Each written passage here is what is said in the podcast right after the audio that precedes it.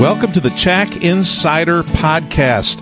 Hey, this is a great episode. I sat down with Brian and Rachel Van Clay and talked to them about their experience here at Community Heights Church and also what God has done in their lives and how they've learned and grown through some of the things that they've gone through.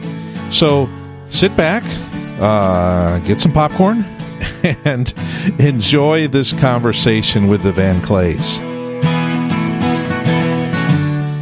Brian and Rachel Van Clay are here on the Chack Insider podcast. Welcome, guys. Thank you, Hello. Pastor Jeff. I, you're, you're the first couple to come in. Maybe maybe I can get a marital spat going here during this episode. Well, we can try it. So, how long have you been coming to Community Heights? Now, I'm new, right? I'm new, so I don't know this stuff. How long? How long have you been attending Community Heights, and what was it that caused you to walk through the doors of this place? Yeah, so I, I started attending here. I moved to Newton from Northwest Iowa, went to school in Orange City, where you came from, Pastor Jeff, and was from Northwest Iowa, moved to Newton, and then started attending here in 1999. And then we started attending as a couple in 2000, right, Rachel, after you finished? I moved down here after I got done with college and we got married. And this is the only church that we've gone to since then. Yeah. And the reason we came here is we were invited by Carolyn Rasmussen. Um, what brought me to town was the wrestling magazine, and we did printing work through Riggs Printing uptown. And Carolyn's son-in-law George owns that business, and she said, "Oh, you've got to join us. We go to a wonderful church, and God is doing a lot of just incredible things." So we um, visited, and I visited at first. I think it was just just me. I don't remember if Rachel was down visiting one of those weekends, but visited and really liked it, and have been attending ever ever since. So I guess coming up on twenty years. Good 18 years. You're old enough to vote in mm-hmm. terms of time time spent here. so 18 years. So you've seen some good, bad, and ugly in mm-hmm. church life, right? Every church goes through these things. What's kept you here for 18 years? It's one thing to you know to come 18 years ago, but but then to stay. A lot of people don't last that long in a church. So we have loved Community Heights, and particularly have have stayed here because of just how much we see God doing in people's lives, in our lives, what what God has done through the ministry of this church, through uh, kids ministries, adults ministries, small group, um, Sunday morning worship services, and preaching. How God has been using this church body to help us grow, obviously, but also just in what we've seen God do in people's lives in this church, how people have been transformed to see them grow up in in the Lord and to see kids come to know Jesus, to see adults uh, saved here, and just Holy Spirit level things going on in people's lives because of a true daily relationship with Jesus. I, I think is one of the big things that's kept us here and that we love so much about Community Heights. I would say also that we kind of grew up in our faith here. We both moved here out of college, Brian first, and then um, I followed a couple years later when I graduated from college. And prior to that time, it, you know, we both grew up in a church up in Northwest Iowa, and um, it wasn't until we even moved away from college because we both went to college close to home that our faith became more of our own. That we actually grew in um, just that personal relationship with Christ and with that knowledge of having an infilling of the Holy Spirit, and where our our Christian walk became our own and and became more personal and more real um, and not just well we do this because it's what our parents taught us to do and another thing i would say that really has always drawn us to community heights and just one of the things that we love about community heights is the fact that people are real. As we grew up probably in an area where where you in in my high school class i knew the one family that did not go to church in my public school class. And masks were very popular and everyone went to church and sat there, but it didn't necessarily mean anything. Um, and so the fact that people are real about their struggles, real about um, their triumphs, and just share life together in a genuine way has been a huge draw all along through all of the years that we've been here there's some classic things that churches get get caught up in and, and slip up in, and I, am not going to go down the list of them, but a couple of them that most churches slip up in. I've realized that that that hasn't happened here at Community Heights. That's one of them. Is the fact that people here are very they're very loving, they're very compassionate, forgiving. Um, and if you come to Community Heights and you got baggage, people help you carry your bags mm-hmm. and they don't they don't shun you or push you out and i think that's i mean that's a sign of the spirit of god in people and the love that only comes from god so i, I really like that yeah. when i was in a youth pastor the single best thing i ever did to create spiritual growth in kids was to take them on a missions trip and we went on the mission trips we went on were were almost three weeks. They were 17 18 19 days. So they were significant. They were pretty mm-hmm. major. But those were the single greatest thing i ever did to see life change happen in the kids. So well you guys have been here for 18 years. What's the one or two you know single most significant thing that impacted your life while you've been here I would say years ago when I was I was probably in grad school, then we were here only for maybe two to three years at that point. Brian had done an elders in training class. There was a series of those classes offered back when we were in the old church yet. Mm-hmm. And um, they also had, I'm not sure if they had even more than one. Um, if so, it was maybe only a couple of kind of the elders' wives in training class, and it was um, a we we went through. It wasn't just a Bible study. We studied some theology. We we just dove deep into different topics and and different scriptures, and that was a definite learning and growing experience. How old were you then? I I would have been how old do you think? You were in your twenties, weren't you? Yeah and an elder in training. Were you an elder at the time, Brian? It was before you were an elder. Certainly, but okay. I'm trying to remember the year. Yeah, it would, it would have been right there about 10 years ago or 11. I'd say 15. Okay, 15 years ago.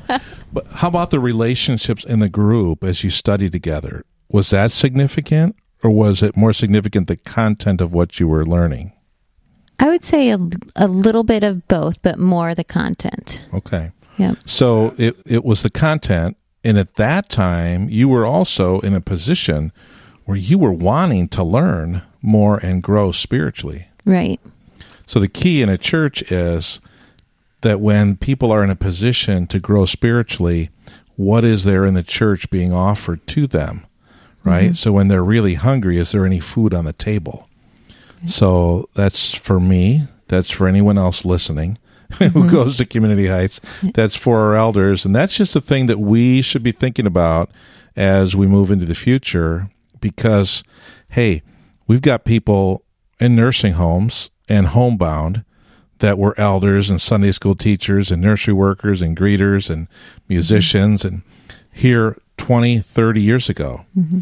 But we've also got kids in the nursery that are coming up and we've got a whole community of people that you know over time people are going to walk in here they're going to need to grow they're going to need to learn they're going to be in the mm-hmm. position where you were where it's their time that inflection point where they're going to grow spiritually mm-hmm. and as mm-hmm. a church are we ready to meet that need and to build into their life mm-hmm. you mentioned rachel that you were in grad school you have a graduate degree? I do. Tell us about it. Well, it's um, I went from undergraduate college at Northwestern to Des Moines University um, to become a physical therapist. Physical therapist. Mm-hmm. Are you pra- are you practicing physical therapy right now? I am on a, a very part time basis. Okay. Um, I do a weekend rotation at Skiff. Okay. Very cool. I yeah. I think I've heard that, yeah. but it wasn't top of mind yeah. for me. And Brian, are you as educated as your wife? I'm not. I'm not. she right, was like dangerously this. close to me having to call her doctor after her education. But no, I, I got my undergraduate degree at Northwestern College, as I referenced in Orange City, a business major with a journalism minor, uh, and a love and passion for sports. And I've done the same job nearly here now, coming up on 20 years as a publisher of a wrestling magazine. So that's where God has me. So is this like the WWE or is it USA? Re- what is this? Yeah, amateur, uh, amateur, or what people would refer to as real wrestling, the college and high school, College and high school wrestling. and Olympic levels. So Okay. all levels of the real stuff. Were you a wrestler Yes. and you enjoyed it? Yep. High school and couple years in college. And so this magazine, are you the editor? Publisher. So you're the publisher. Do you have an editor? We do have a full time editor. He lives over in Iowa City, and he comes over to Newton uh, one day a week or one day every couple weeks. So as the publisher, you do a lot of the business stuff of the magazine then. Yeah, correct. So, a publisher in a small magazine would be responsible for all the advertising sales, marketing, and promotional decisions. I'm also the magazine's copy editor. Uh, so, I'm the last one to read all the pages. And we actually publish a second wrestling magazine as well. That's a bi monthly. So, between the two publications, there's 18 magazines a year. And then all the business side of it. What's the circulation? Great question. So the bi-monthly next week goes to 160,000 homes. It's Okay. 10,000 more than they've ever mailed to in the past. All right. Um, our magazine goes to between print and digital about s- between 7,500 and 8,000. Okay, that's very cool.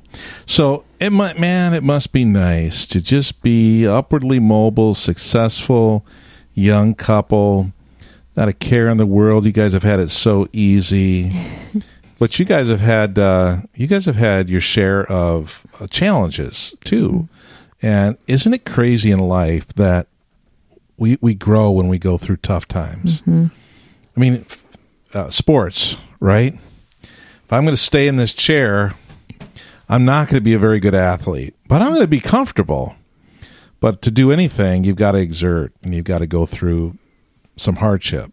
Mm-hmm. So I don't know. There's a story apparently about your two youngest children. Mm-hmm. Victoria they're, and Trevor. They're twins, mm-hmm. Victoria and Trevor, and they're eight years old.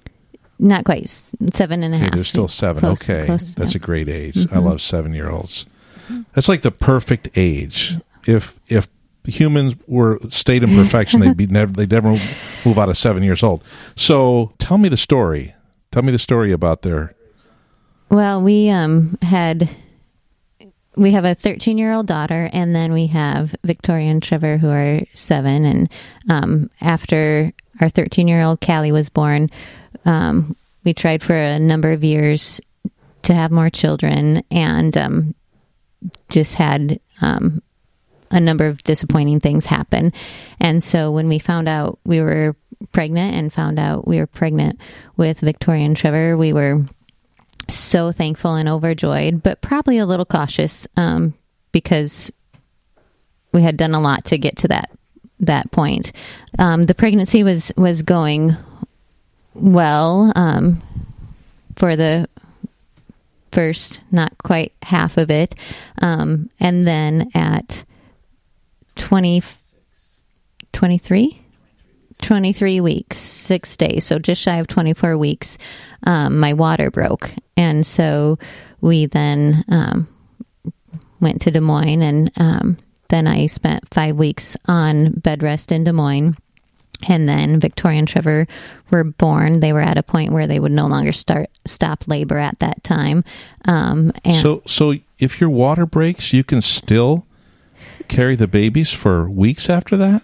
when they're that early they will allow it yep typically Wow. if they're if it's closer to due date they wouldn't um, but when they're that early because when we went into the um, to the emergency room the doctor actually said um, if this was a single birth that they they might have a chance if they were born today however since it was twins he questioned Oh, their right. viability so we um we sent out lots of prayer chain messages here at Community Heights and at our parents' churches, our hometown churches, and had a network of people um, storming the gates of heaven on on the behalf of our children. And God blessed us with five more weeks um, with them to to grow while I was on bed rest, and then they were in the NICU for nine weeks.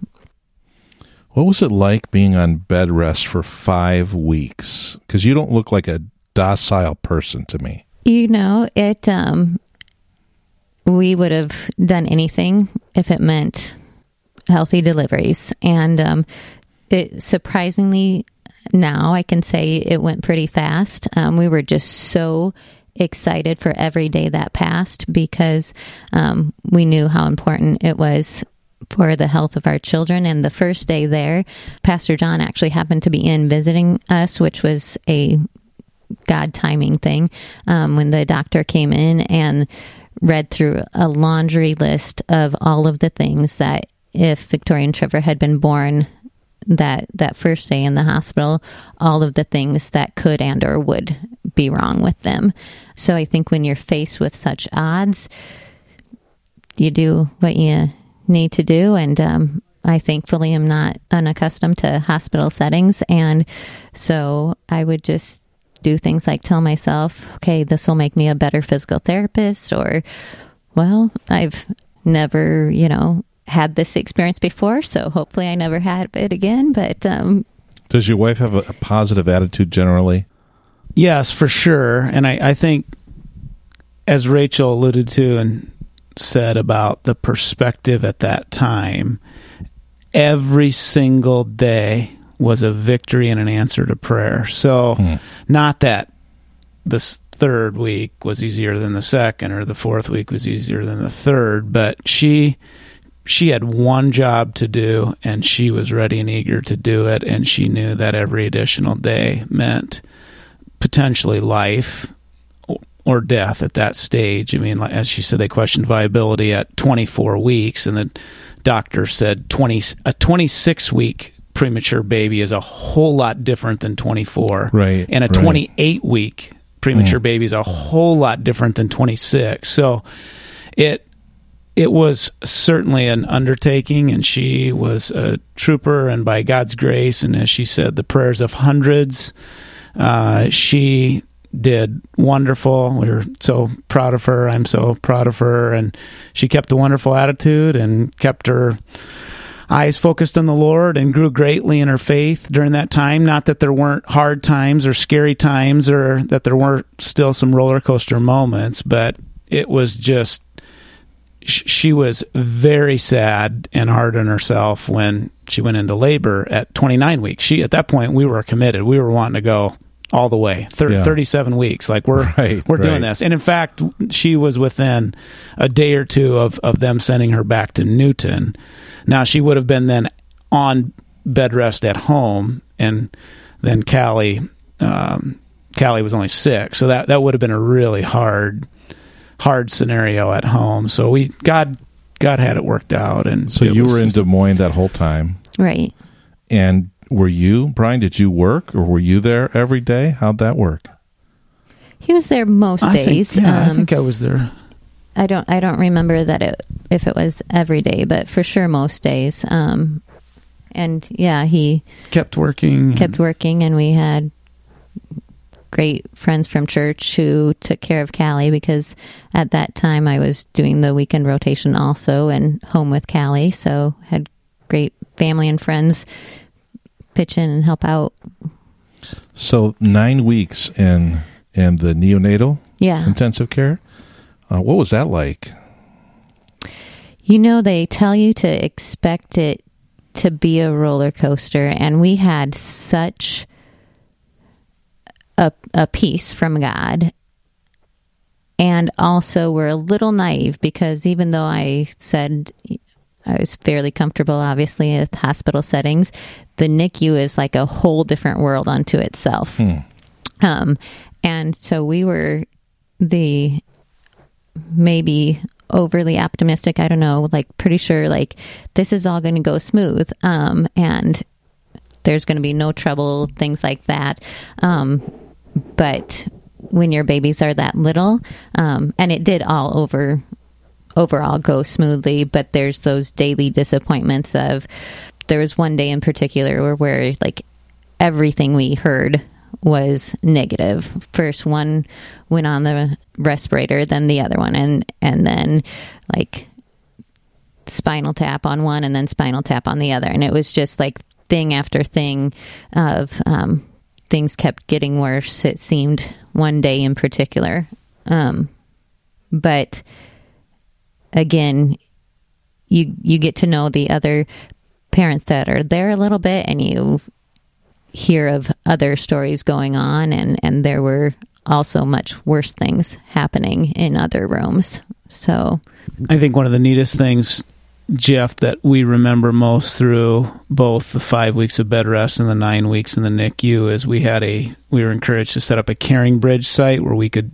put up specific daily prayer requests Yeah. and updates, and Yep. that was just that God really used that to minister to us and and through that to minister to other people in regards to how to pray for things specifically. And it was just such a, a momentum building god working time you know through those five weeks when when rachel's amniotic fluid started growing in the womb. We were asking people pray that that her amniotic fluid either one of the two sacs broke and and it started the they were measuring those levels every couple days and for quite some time it was getting better and better and better hmm. and, and it was healing itself and and then even once the twins got into the NICU as Rachel said there was low points but just very specific things. Pray for weight gain, pray for better oxygen numbers, pray for this, pray for that, where we could quickly update hundreds of people. Hundreds of people were praying. They'd come on there and write,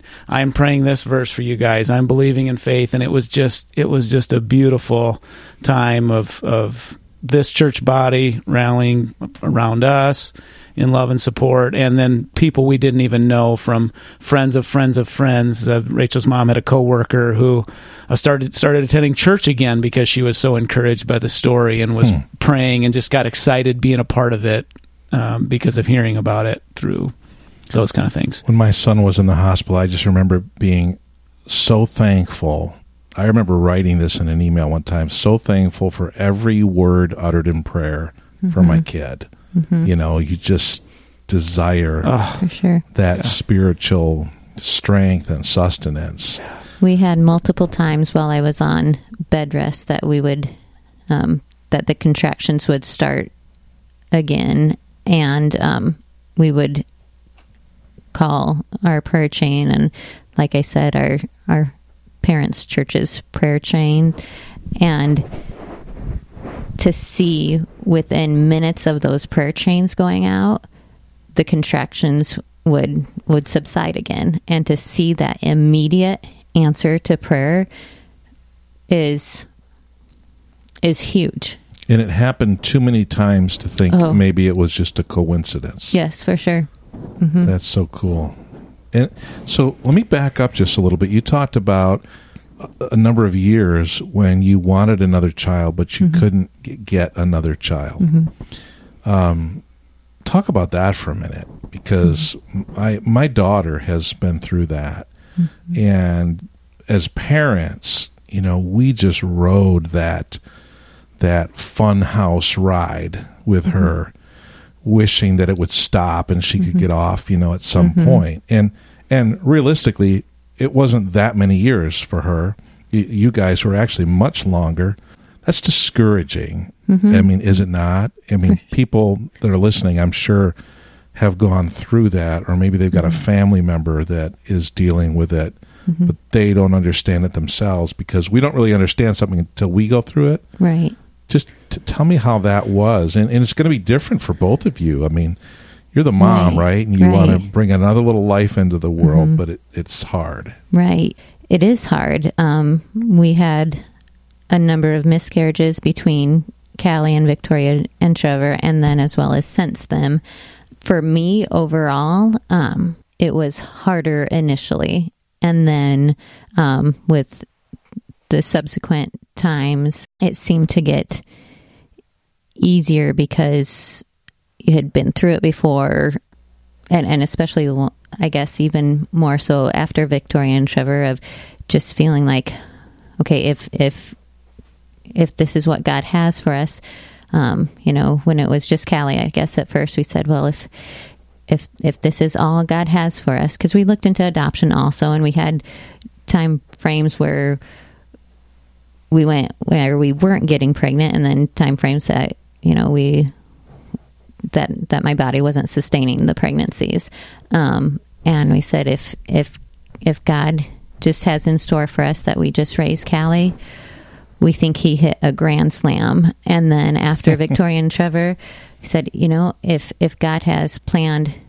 three kids for us, we think he has given us the best kids in the world. And so again, I guess trying to just keep things in perspective and not get focused in on the hardship or the bad because it can be. It can be um, monthly disappointment when you're so desiring to have more children. And i and for sure we had times where that was our focus and it was trying and it was um, disheartening and and you have that sense of failure. But i think um, if you get stuck in that then that's where the real trouble is i think So, so a woman experiences a sense of failure over Mm-hmm. something that she really has no control over. for sure So, just take a minute, Rachel, and speak to the to the young lady or the young mom listening who is going through that right now. How, how can you give them hope? You know, I had um, one gal from our church say, "There's there's ministry to happen in every season of your life." Um, and while we were in that waiting period between Callie and Victoria and Trevor, she talked about you have an opportunity to minister here out of pain and out of unknown endings. And when the ending isn't how you wanted it to be, man, just there were there was a long period of time where I just felt like God was just giving us a yellow light, like on a stoplight. Like we weren't getting a, a red light, you should stop trying this, or a green light, you should go through this adoption agency that you just looked into. But we were just getting a yellow light for a long time, and that was frustrating. It seemed like that yellow light was was for years. Um, and this gal had mentioned that sometimes God just wants us to take a first step of faith, even if we're not certain it's the right direction. Just try, and He will lead you to um, what that direction is and where you need to go and be. But it was um, it was definitely a a time frame of feeling like I just had to cling to the promises that I knew were true from the Bible and focus on that. And um, again, try to, even though it's not something that you ever don't think of when you're in that time frame, but um, if if you're having a bad day, it's okay, but you have to refocus and and remember um, the promises that God gives us that we are His, we are chosen, that our children are His, um, that that He knows exactly what His plan is, and um, it. Tell you, and learn over and over all the time that it's not always how I expect it to be or how I think would be the best. But now, looking back, I think, oh, I would not give up what we currently have. Um, and and this was the road that got us here, even though it wasn't always smooth. Would you trade the process? Oh, there are parts of it that I wouldn't want to experience again. Um, but, But, but you see the value. yeah, I it, see the value. that it uh, the old For King sure. James word that it wrought in your life. You know For that sure. it produced. Yep. And I have to believe that the children that we lost are waiting for us in heaven. And whether that's scriptural or biblical or even correct or not, it gives me comfort. You know, the Bible is at worst vague on that, Mm-hmm. but there's so much about children in the New Testament, Right. and so much about Jesus' heart for the kids Right. Mm-hmm. and for children. That I think you're right on on that. It, the Bible is, is somewhat vague on that, Right. but uh, I have great hope for that as well. And, and I, I actually you try as a pastor not to say things that aren't biblical, Right. that aren't you know for sure are true. Well, I can't point you to a chapter and verse where it says it definitively. Boy, I sure think it's true based on the overwhelming evidence of the stories of of God's attitude toward the least of these Right. and toward children. So, uh, Brian, your your daughter Callie, uh, she had an issue with her back, and how old was she when you first realized that there could be a problem there? Five or six, Rachel saw oh, that it. long ago. Yeah, yeah. So Rachel saw it because of her physical therapy training. She saw it already in kindergarten, and you know started researching it and knew knew some before that, but started researching it then already and and knew uncovered the detail that if you see it already that early in kids, the likelihood of surgery coming someday was exceptionally high, like 80, 90% chance, right? That surgery would be needed. So that was something we knew she had for a long, long time. And then it was in when she had a physical as what, like a fifth grader? Yeah, somewhere between third and fifth grade, I brought it up to her physician because I knew beforehand it would just be periodic x rays. And even at that point, it would just be periodic x rays, but I knew it was getting worse because I could see it. And I knew we needed to have a baseline x ray at that point and start following this process. So she has scoliosis, which is a, a curvature of the spine.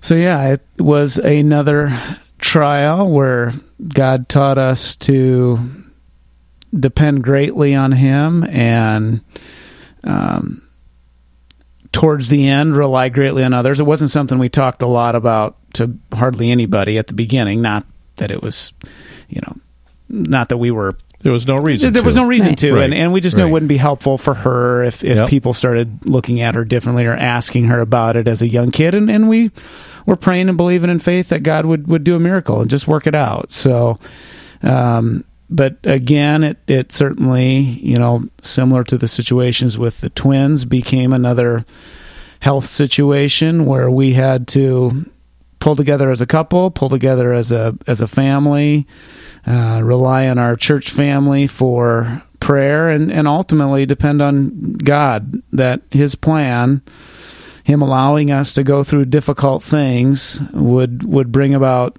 glory to Him and perspective that was deeper than having to walk that difficult road um, prior to surgery. So uh, we did eventually just have surgery.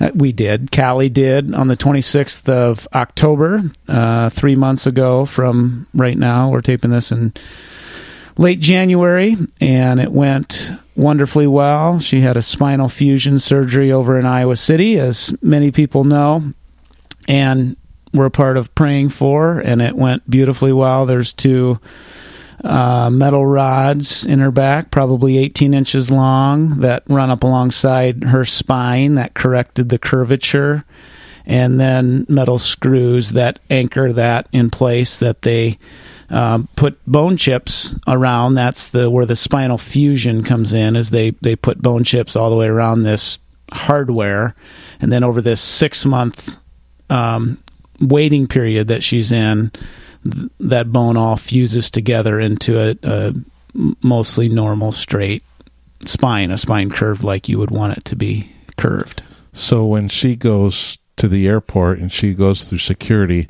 and she steps up into the transporter and they tell her to put her hands up over her head. No, she doesn't set off the alarms. She, oh, she Nope. doesn't. No, she doesn't. Oh, that's cool. No. Yep. So, No. but they're but they're going to see something. Yeah, if she would go through the that. X-ray unit. Yeah, Yep. Yep. yeah. Yeah. So, how's she doing? Is she she seems to be real positive about everything. Right. She's she's doing very well. Like Brian said, um, the the surgery went better than we could have ever anticipated. It's an extremely painful surgery.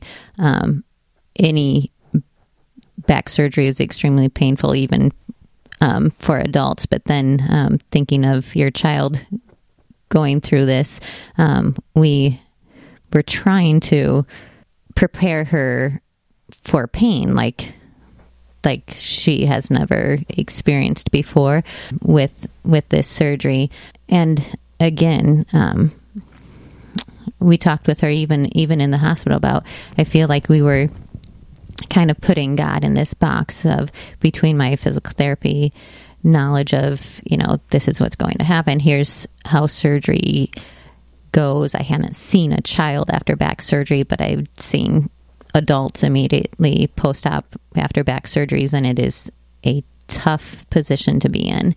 Um, and we were trying to prepare her for this, and she um, had told us that she wanted her prayer line message to be that the surgery and recovery would be quick and simple.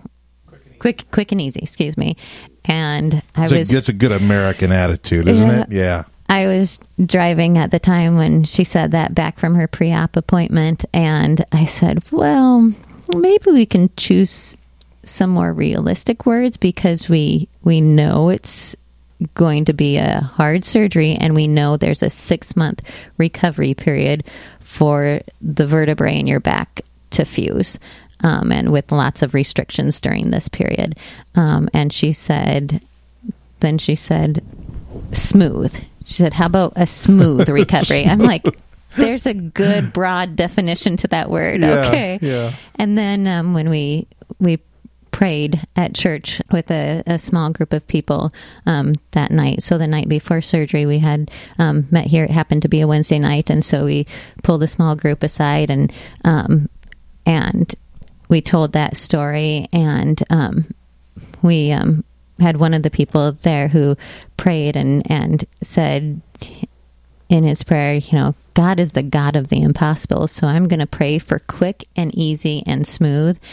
And like I was saying earlier, we talked to her in the hospital. I feel like in trying to prepare her for this, I put God in a box, and yet He chose to honor her faith because even a couple months before the surgery, she was telling us it's not going to be that bad because my fear was really large at that point and there was a while I could not talk with her about the surgery without crying and she would tell us it's not going to be that bad and even when Brian um, talked with a few um, there's there's three to four of these surgeries a week in Iowa City, and he talked with a few of the parents there. And um, the one dad in particular said when his daughter was getting up after surgery for the first time with the physical therapist that it was all that this dad could do to not make them stop because their daughter was in so much pain.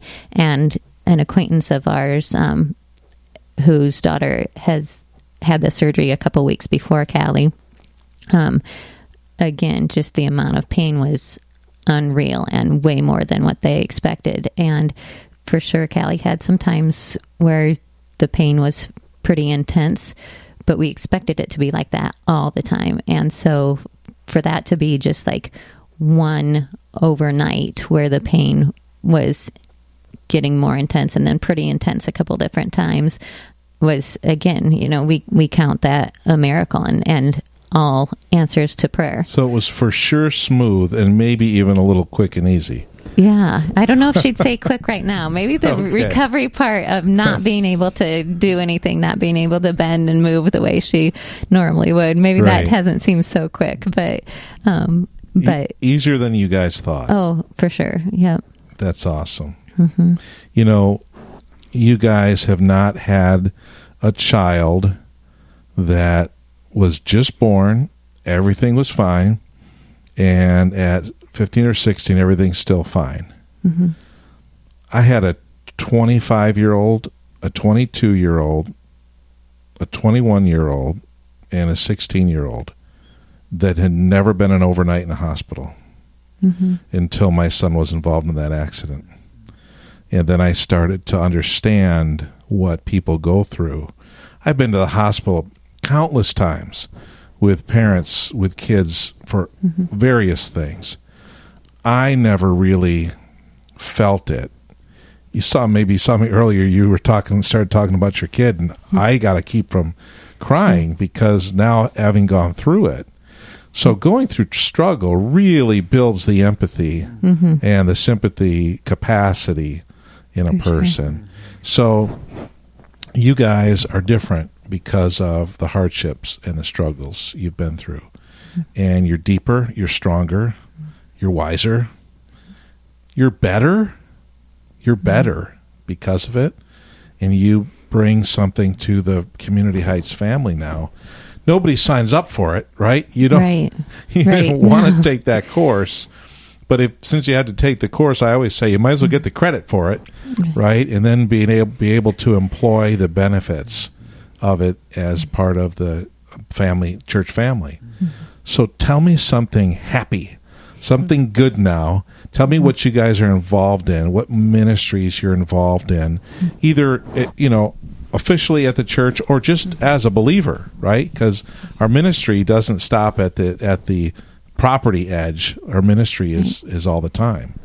we have a lot of joy in our lives. We have a great time as a family. We we laugh a lot. We've been blessed to be able to do a lot of really fun things. We love our church family. We are surrounded by neighbors and extended family and church family and family outside of community heights that are just awesome wonderful people that love Jesus and and others that are good people that don't that we just sometimes feel like we have a, a buffet around us of just God's blessings that we thank Him for. Just just relationships at church that we cherish from uh, people like Tom and Kim Vanderlaan and Josh and Teresa Wermager that were in our first small group here, either shortly after we were married or maybe just before when uh, anyway around that time you know couples that we've seen their kids grow up that we've grown up with spiritually um, other